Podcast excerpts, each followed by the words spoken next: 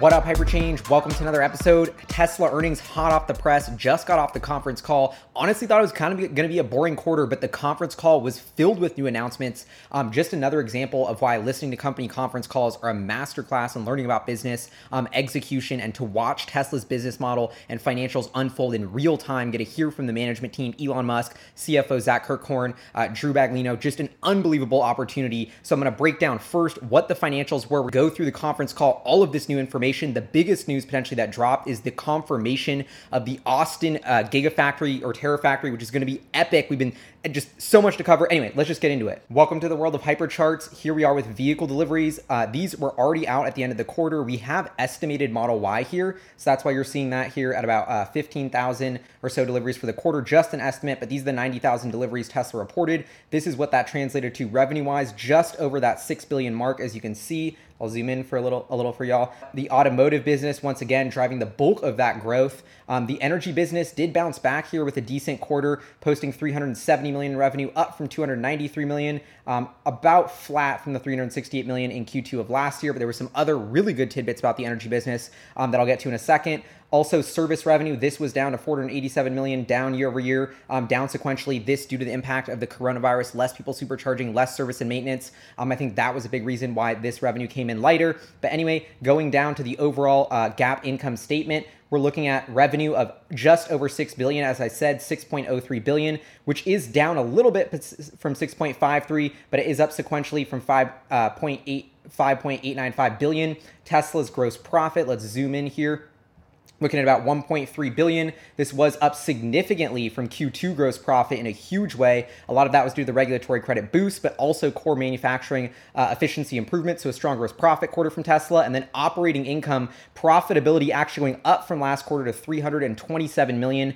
Um, a huge swing from the 167 million dollar loss um, in the Q2 of last year. So, d- you know, despite this global pandemic, despite Tesla's factory being shut down for over a month, the company reported a 300 million, 27 million dollar operating profit, a 500 million dollar swing in operating income, despite all of this. I mean, that it, it's, it's like I've said that a couple times on the channel, but it's really like you know, Tesla was a business that we, nobody thought could make money when the economy was booming and soaring, but it was really just because they were a startup and investment mode. Now the company's starting to get to a new phase of production maturity, despite this massive crumbling of the entire global economic situation and automotive sales as a whole down 30%. Tesla's able to grow deliveries in the first half of this year, still be profitable on even a net GAAP net income basis for the fourth quarter in a row, something that no other major US automaker is going to achieve this quarter even net income, as I was saying here, positive 104 million on the quarter. That's the GAAP net income level. Here are the four quarters in a row of profitability that have everyone so excited about Tesla's eligibility for S&P 500 inclusion. Gross margin.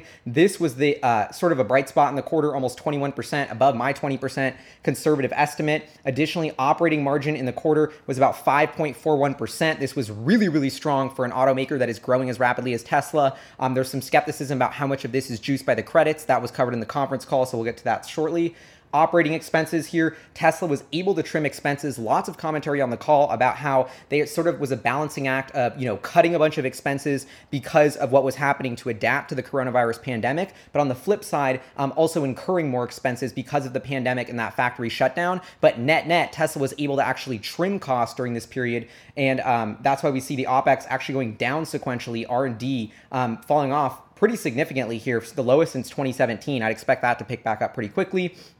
Um, SG&A did go up sequentially though, so that's what we got for operating expenses.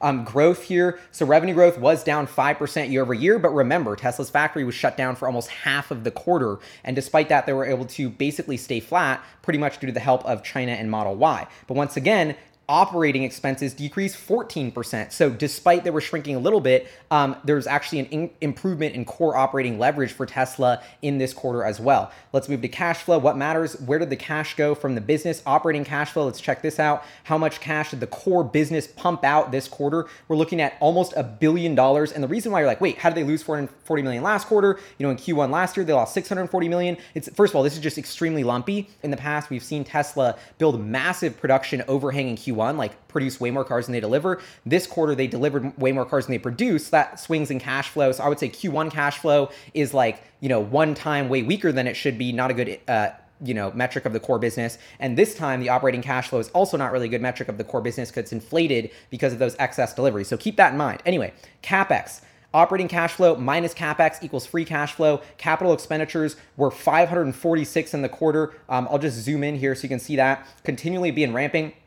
And you might be like, whoa, they're about to ramp to where they were in 2017, 1.244 billion. But this was in the Model 3 ramp. This is when Tesla, no offense, sucked at manufacturing. Now they are so, so good at it. They have improved dramatically in the three years. This financially is translated into a significantly reduced amount of capex per unit of production. And that's why we're seeing Tesla expand Model Y and Fremont basically build up as the size of the Model 3 production line that they did in 2017 in Fremont and start building Berlin and ramp China, um, all at this, and probably do some capex at Nevada for future batteries all at the same time you know capex is still here at 546 million just half of where it was during that model 3 ramp. So i think this is more evidence that even with tesla putting its pedal to the metal on growth the core business is producing free cash flow. So that's what we got here operating cash flow minus that capital expenditures, we're going to get to that free cash flow number, 418 million. We can just zoom in on this. So once again, Tesla's business pumps out a little over 400 million in cash after investing in growth. That's why we see the cash balance here go up from 8.1 billion to about 8.615 billion.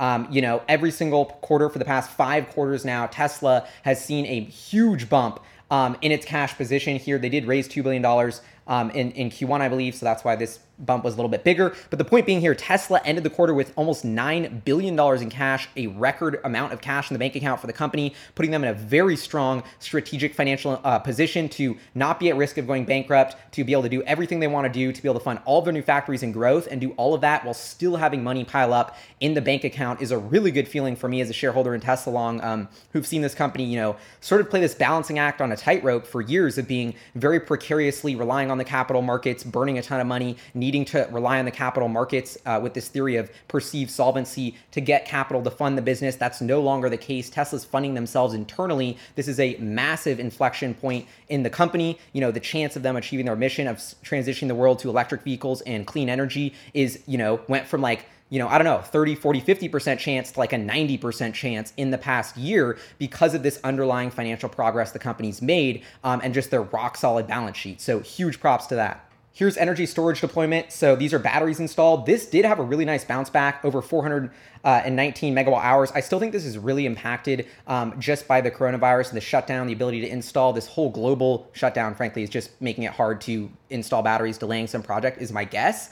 Otherwise, these are just kind of underwhelming numbers because they did 415 megawatt hours in Q2 2019 and they didn't even have the mega pack. So now they have the mega pack, and Drew was really, you know, they've been talking about the mega pack a lot on the call, saying there's a ton of projects in the works for that. Interest is huge, um, but we haven't really seen that in the numbers. Moving to energy generation deployed, this was kind of another weak point in the quarter. I mean, we knew Tesla Energy was going to be weak, but energy generation goes from 35 megawatts to 27, down sequentially, even down from the all time low of 29 in Q2 2019. So this was kind of a bummer, but there was a really dope tidbit in the shareholder letter, which is that solar roof installations tripled from Q1 to Q2. Remember, that's to me the exciting part of this.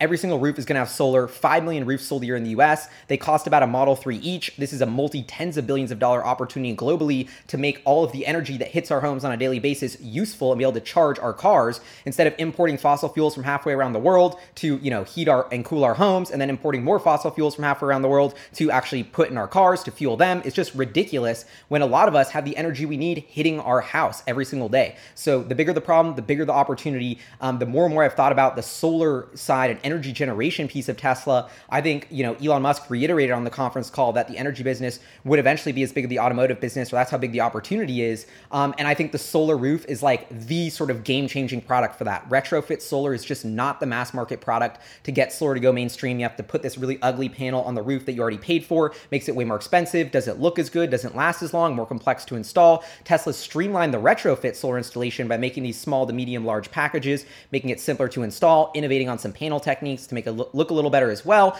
But the real kicker is the solar roof. If you're gonna buy a roof, build solar into it. It'll look better, it'll be cheaper eventually. This is just the true mass market version of what solar energy generation needs to be at the residential level. And I think no company is in better position to totally dominate this market other than Tesla. Everybody buying an electric car is going to be the first early adopters to get this solar roof. And those are all already Tesla customers, all already going into the stores. Your incremental marketing customer acquisition cost for this, you know, ambitious solar vision is so much lower than every other company that Tesla not only has a technology arbitrage, you know, with the solar roof, with their Powerwall, but also has a marketing and business model arbitrage with this incremental customer acquisition cost being way lower than anything in the industry. Okay, let's roll to the Q2 uh, update letter. I'll put a link in the description of this. A beautiful presentation Tesla puts out every single quarter. Um, so the, my favorite part here in the summary um, that I thought was extremely interesting was that for the trailing 12 months, our GAAP operating margin reached nearly 5%. We expect our operating margin will continue to grow over time, ultimately reaching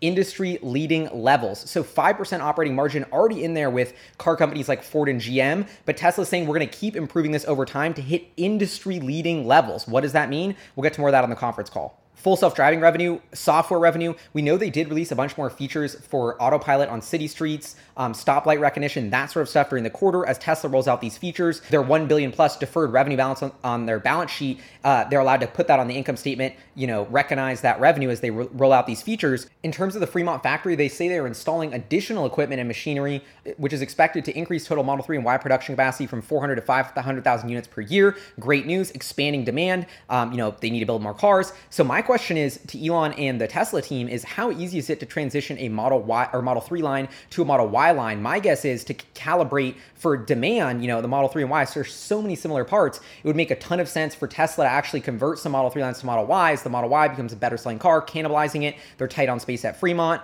Um, I'm really curious to see how much flexibility there is there in terms of that production for Tesla. Additionally, they say Shanghai Model Y still on track for first deliveries in 2021. Some of us were hoping that to be a little sooner, but that is what it is and just to reiterate, I love this chart they threw in here where Tesla's first half vehicle deliveries grew over 10%, and then like all of their competitors, all of the people, the major automakers are shrinking. They throw in this funny little chart of the Model S versus the Porsche Taycan premium sedan EPA range, also Model X and Y range versus the competition. Once again, range going to be the biggest metric stat you know specification people want when they buy an electric vehicle who has the best range for the cheapest price. Tesla is by far leading that and that's why i think their electric vehicle sales are by far leading the competition as well. Um, and you know this quarter they hit the 400 mile model s um, huge achievement that's going to be looked back as a historic moment in the electric vehicle industry to actually have an epa rated ev that's sold on the market available to customers hit reach that 400 mile uh, range rating threshold huge milestone for the ev industry more a little more on solar here. So they're claiming that this $1.49 per watt cost, um, which is the average for the Tesla solar system, is now one third less expensive than the industry average for power.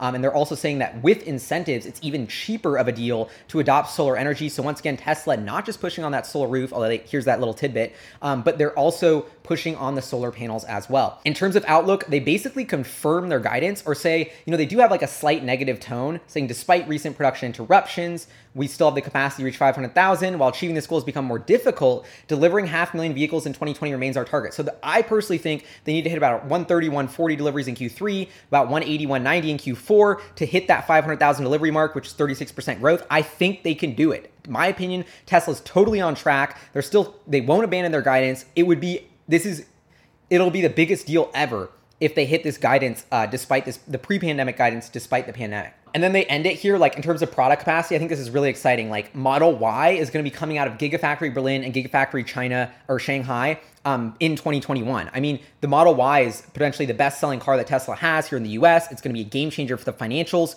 And then you know fast forward 12 months from now 18 months from now the model y is rolling off the production line in three different continents um, and they're probably already going to start to build their new Terafactory. So just you know, huge, huge moves being made by Tesla, where it's not only the business is on on fire right now, but they are pushing pedal to the metal despite this economic slowdown to massively expand production going forward. We got some really cool photos about that uh, production expansion, Model Y factory um, coming along real nicely here, looking like it's ready. You know, even the inside showing us all this really, really cool machinery, robot production lines, getting ready for some awesome, awesome, you know, alien dreadnought factory looking stuff here.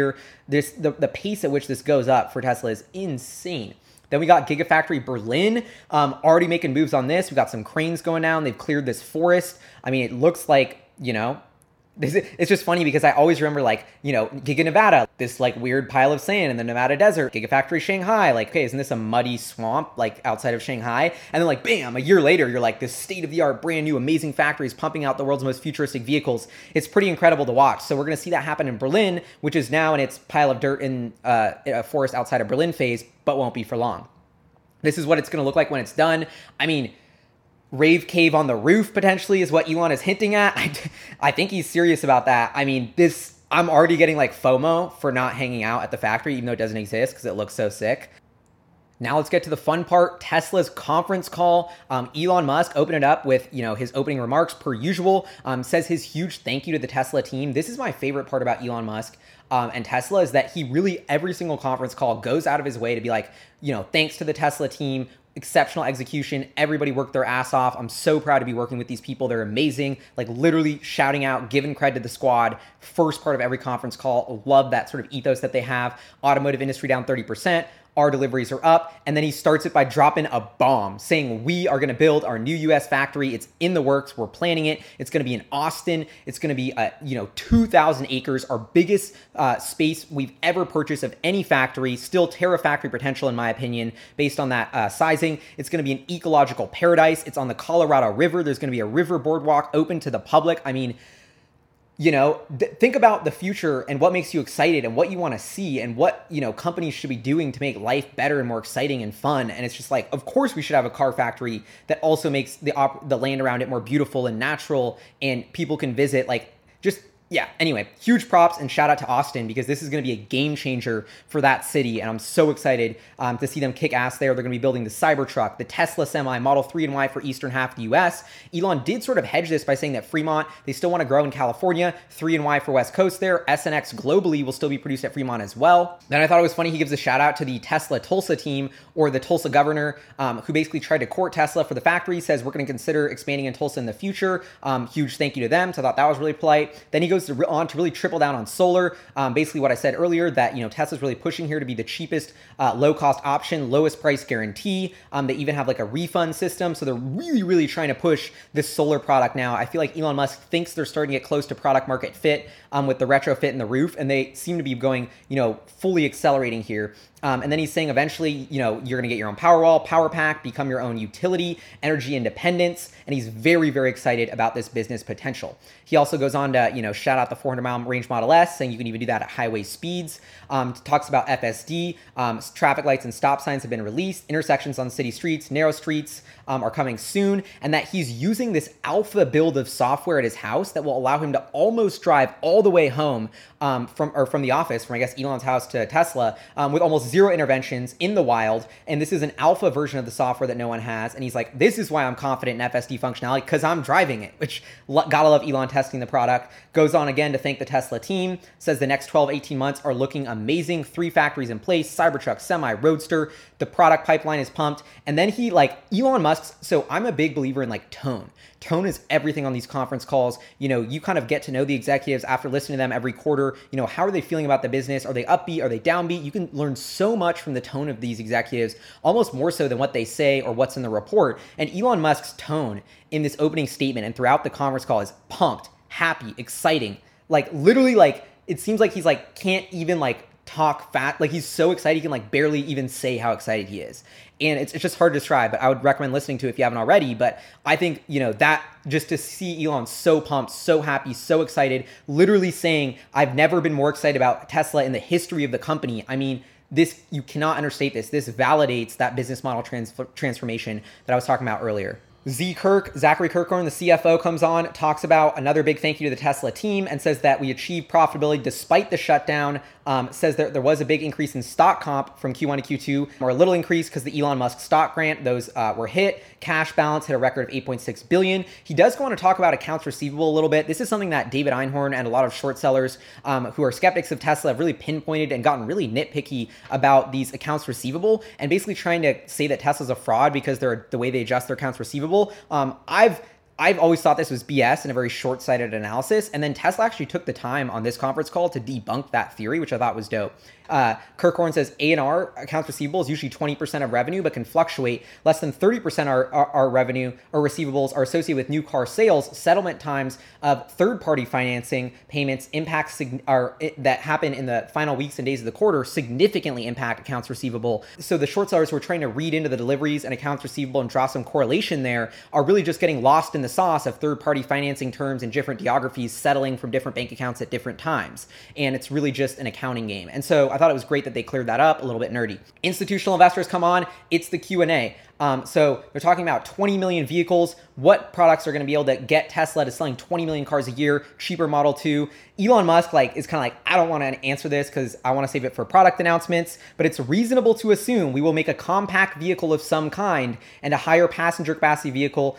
Um, you know, in the long run. And he says we'll do the obvious things. And so I, in my fully charged presentation in Austin, Austin, ironically, um, I gave this like theory that I was like, in five years, Tesla's best selling car will be a car that they haven't announced yet, the Model 2, the compact twenty-five thousand uh, dollar vehicle, and it, you know they hadn't haven't talked about that much in a long time, but it seems like Elon sort of confirmed it here. Then there's a question about what's the vision for self driving? Are there other monetization avenues besides just the FSD software package? Elon says pretty much just FSD, that's the main thing, and is like, this is gonna go down as the biggest step change in asset value in human history.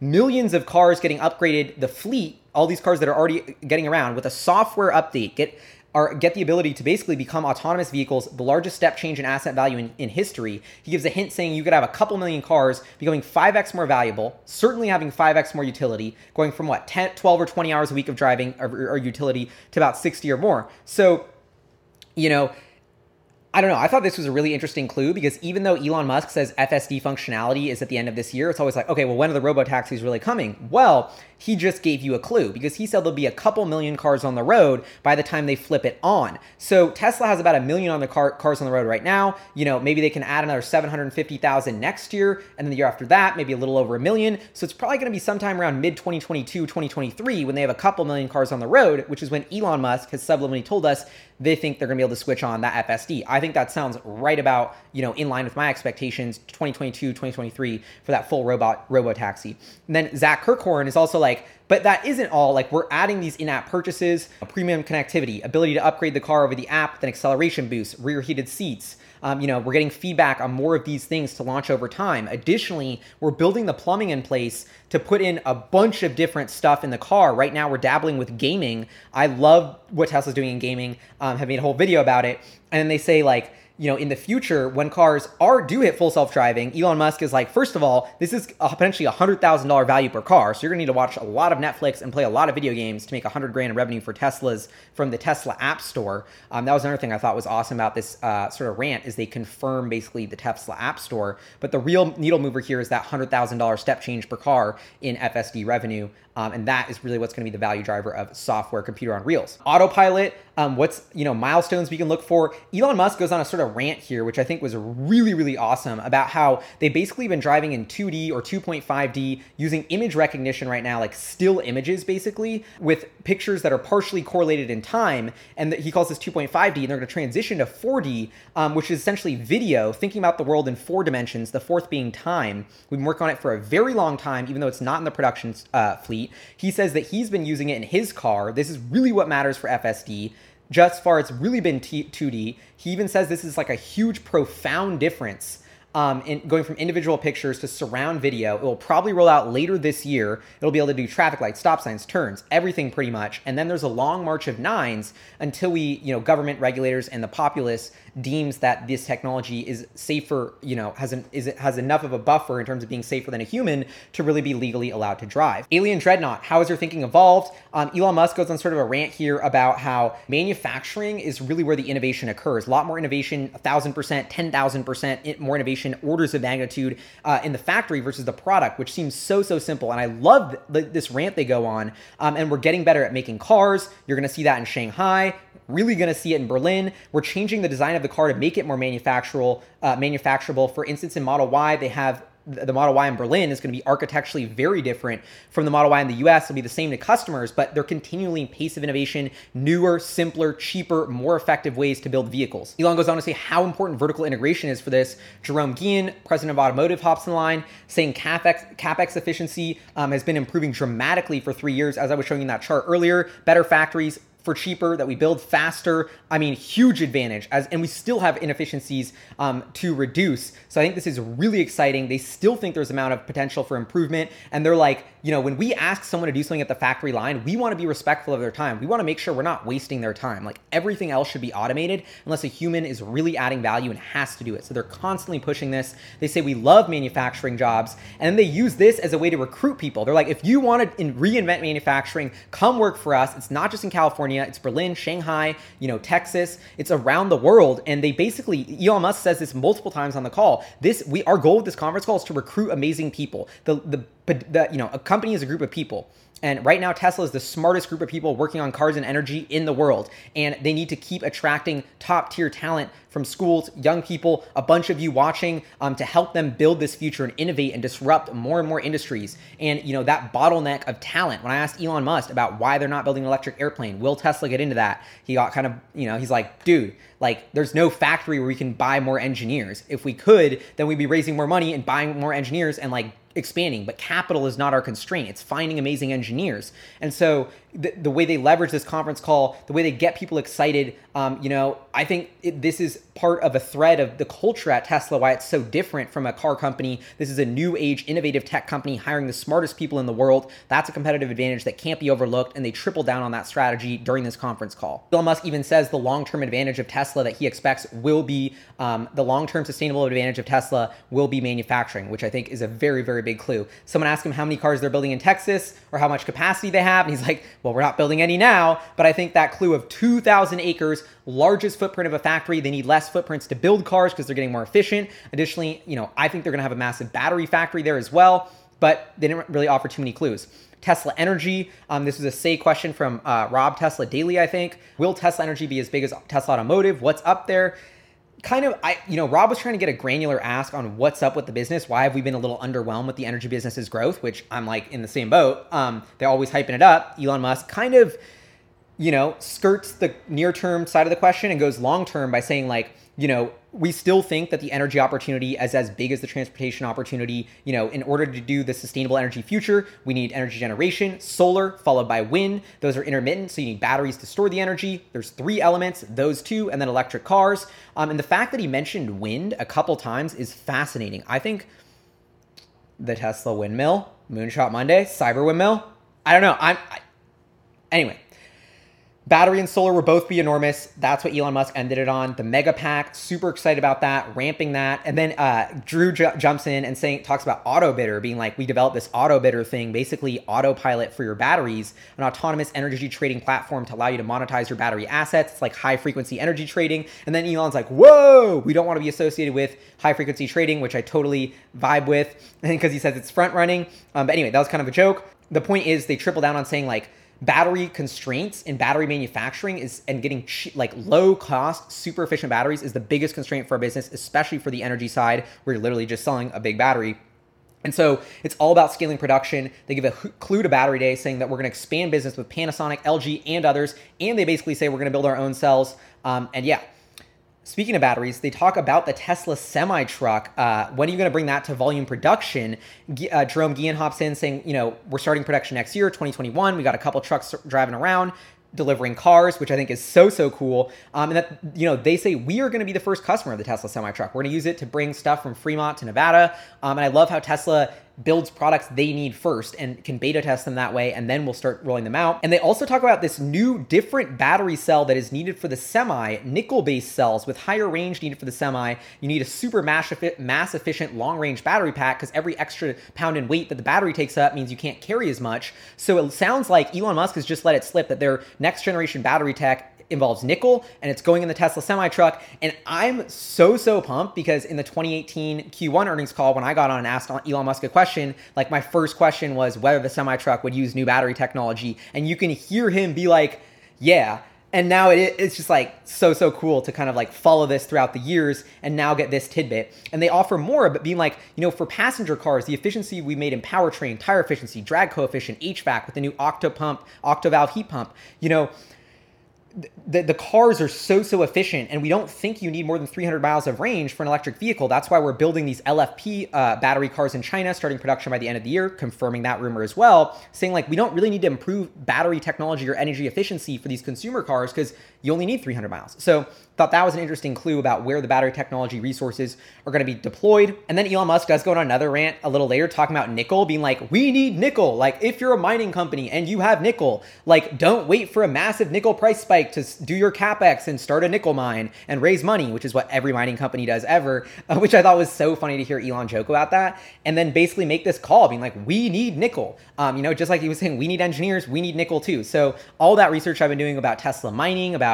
raw materials supply for the battery supply chain industry, um, heating up and refocusing on nickel. So I'm gonna have more content about that soon. Tesla insurance. Um, they even say that they joke. There's always a question on say about Tesla insurance before they answer it. And they're like, okay, so it's in California, version 0.9. We could have expanded it, but we wanted to wait until the new version with telematics to expand it to other places. Basically, where you can get data. They can use that data of saying, okay, you drive like crazy, you're accelerating too fast. Like we can attach that individual driving data to the customer account. This is why I made a whole video about why Warren Buffett should buy Tesla at $300 a share. Would have been a good move because, uh, you know, Geico is one of Tesla, uh, and insurance is one of Berkshire Hathaway's biggest business. The entire car insurance industry is all about who has the best data to most accurately predict the incident and accident rate of a driver and then be able to negotiate to fix that accident for the cheapest price. And so Tesla has orders of magnitude more driving data about individuals because its cars are software connected. It is the OEM.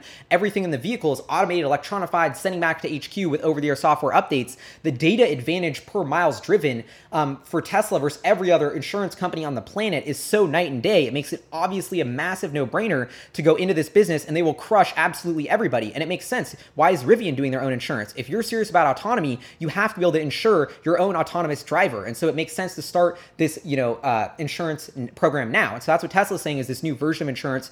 We're, once we're ready for that, we'll roll it out and expand to different states. This made me think of Elon's tweet recently about like Tesla being like a dozen startups in one. And, you know, that's why it's sort of hard to analyze and understand. And this is a perfect one. He's like, we are building a kick ass next level insurance company. We need actuaries. If you are the best actuary in the business and are sick and tired of how the industry works because it's too slow and you want to make it better and you want to build the future, come to work at Tesla. Like, I got inspired. I, I barely know what an actuary is. And I was like, about to learn what that is. Go work on this new game changer. You know what I mean? Like, just so excited. Like, do you want to build something that matters? Go work at Tesla that marketing message for hiring the top talent is worth billions of dollars. Anyway, Bernstein, Sacconaghi, sort of, I would say the most annoying analyst. Um, he basically says, well, whoa, you said you're going to hit industry leading operating margins. Um, you're at 5% now, but if I look back out regulatory credit revenue, then we only get you to 1%. So that would be not that industry leading. You know, 8 to 10% is industry leading for luxury, 5 to 10% for mass market. Porsche's at 17. What's Ferrari at? Like 30. So what's your industry leading margin going to be? And this this is the most important number to come out of this conference call, potentially the most important number if you think about Tesla in terms of decades. What is the structural long term at maturity operating margin of this company? What is their internal estimate for that? That will allow you to extrapolate so many different ways to buy this company. I had personally been estimating at 10% conservatively, saying go to 10 or 15. Um, you know, in the long run, for every dollar in revenue, 10 cents or 15 cents will eventually be profit when Tesla sort of measures maturity. And so, because of this question that Sacconaghi asked, you know, what are industry leading margins? How much of these are going to come from the credits? And then Z Kirk, love it. He's like, we don't manage the business to continue and expect credits to continue in the future. Energy credits will, or uh, regulatory credits will double in 2020 versus 2019, but it will reduce over time. So this is a very key insight. Tesla got like seven or eight hundred million of uh, energy credit revenue in the first two quarters of this year. Last year, they only got like 500 million. So Tesla is energy credit revenue of 450 million. It's basically implying that it, uh, regulatory credit revenue is going to drop massively in the back half of this year. So that's important to keep in mind. But I love how Tesla, and I've always been this investor, like, and Elon Musk chimes in with this, like, we don't even have the $7,500 tax credit that every other EV in the entire US gets, and we're still outselling them like crazy. You know, this is a company to succeed. If you're an investor in Tesla and you want them to change the world and you think this is going to be a multi trillion dollar company, they need to build a business to make profits and cash flow without relying on tax credits um, you know, without relying on regulatory credit revenue. And they are planning on that and they're doing it. And they're actually, as Bernstein said, already profitable at 1%, you know, with all that and despite all of that, um, if you remove all those bonuses. But here's the flip side that Sacconaghi did not take into account. This is my biggest frustration with Wall Street and analysts. Like, you know, you hear him ask that question, you're like, ooh, like that's a pretty smart, you know, diving into the numbers question there. Like, is it really only regulatory credits, you know, getting Tesla so profitable? Well, it's like there are so many things going into that 5% operating margin.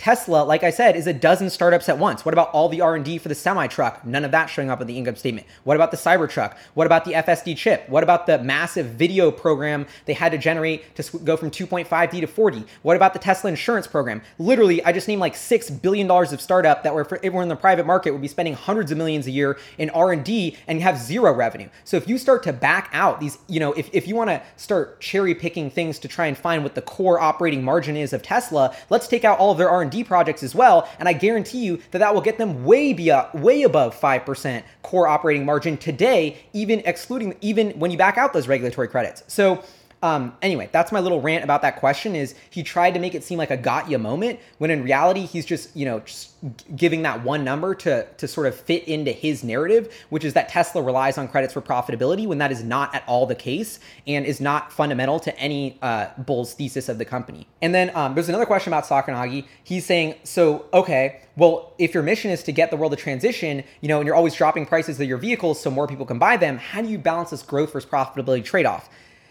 Very tricky question because this gets to the core of the root of Tesla, which is if we're going to change the world and make everybody go green, are we also going to make enough money to be a trillion dollar company and get value for shareholders? You know, can we do both of those at once? And Elon's answer is yes with the game changer that is autonomy, they will be able to drop the prices of transport for so many people around the world, allow them to get around in green electric vehicles for such a cheaper cost per mile. That's going to be a game changer. Unlock it to the mass market, and they'll still be able, because it's software and because it's such a game changer in the economics of a vehicle, to actually be the most profitable car company of all time as well, while undercutting everybody else on cost. That's how much of a giga game changer, to quote Elon, this um, is. And you know, and so I love that answer about them, and I love how Tesla you know, lots of companies have missions. Lots of companies will say they're doing good for the world, but like Tesla's really, you know, and this is why like I am so obsessed with Tesla personally more than any other company. Like I'm just obsessed with companies that are actually changing the world, that are actually moving the needle on what needs to happen on progress for the future. You know, I get really worried when I'm like, you know, my government is not making the right moves to prepare us for climate change. Like almost no government around the world is and it makes me you know so inspired and pumped to see that the private sector innovation you know is occurring and that this tiny little electric vehicle startup that when i started following was just a roadster that nobody believed in is on its track to sell half a million cars this year has transitioned every other automaker in the world to transition to electric. I mean tesla has literally already changed the world and will continue to do so. And when you hear elon musk on the conference call like have this moral quandary of how do we appease shareholders? How do we actually change the world? How do we help the most people? You know this is the sort of you know moral dilemma that is so burdensome and hard to think through and complex um, and I just gives Tesla so much props for trying to balance this, you know, do good for the world and do good for shareholders. And they've done a brilliant job at it so far. Um, and I think to me, it's really inspired me about, about, you know, what's the best way to create change in the world? Is it to create a charity? Is it to, you know, start volunteering? You know, how do you do it? Um, I really think it's actually building a company with a mission that matters. You can raise private capital, you can move faster. I think the biggest investment, donation, pledge, support, whatever you want to call it, to fight climate change is to purchase a Tesla product.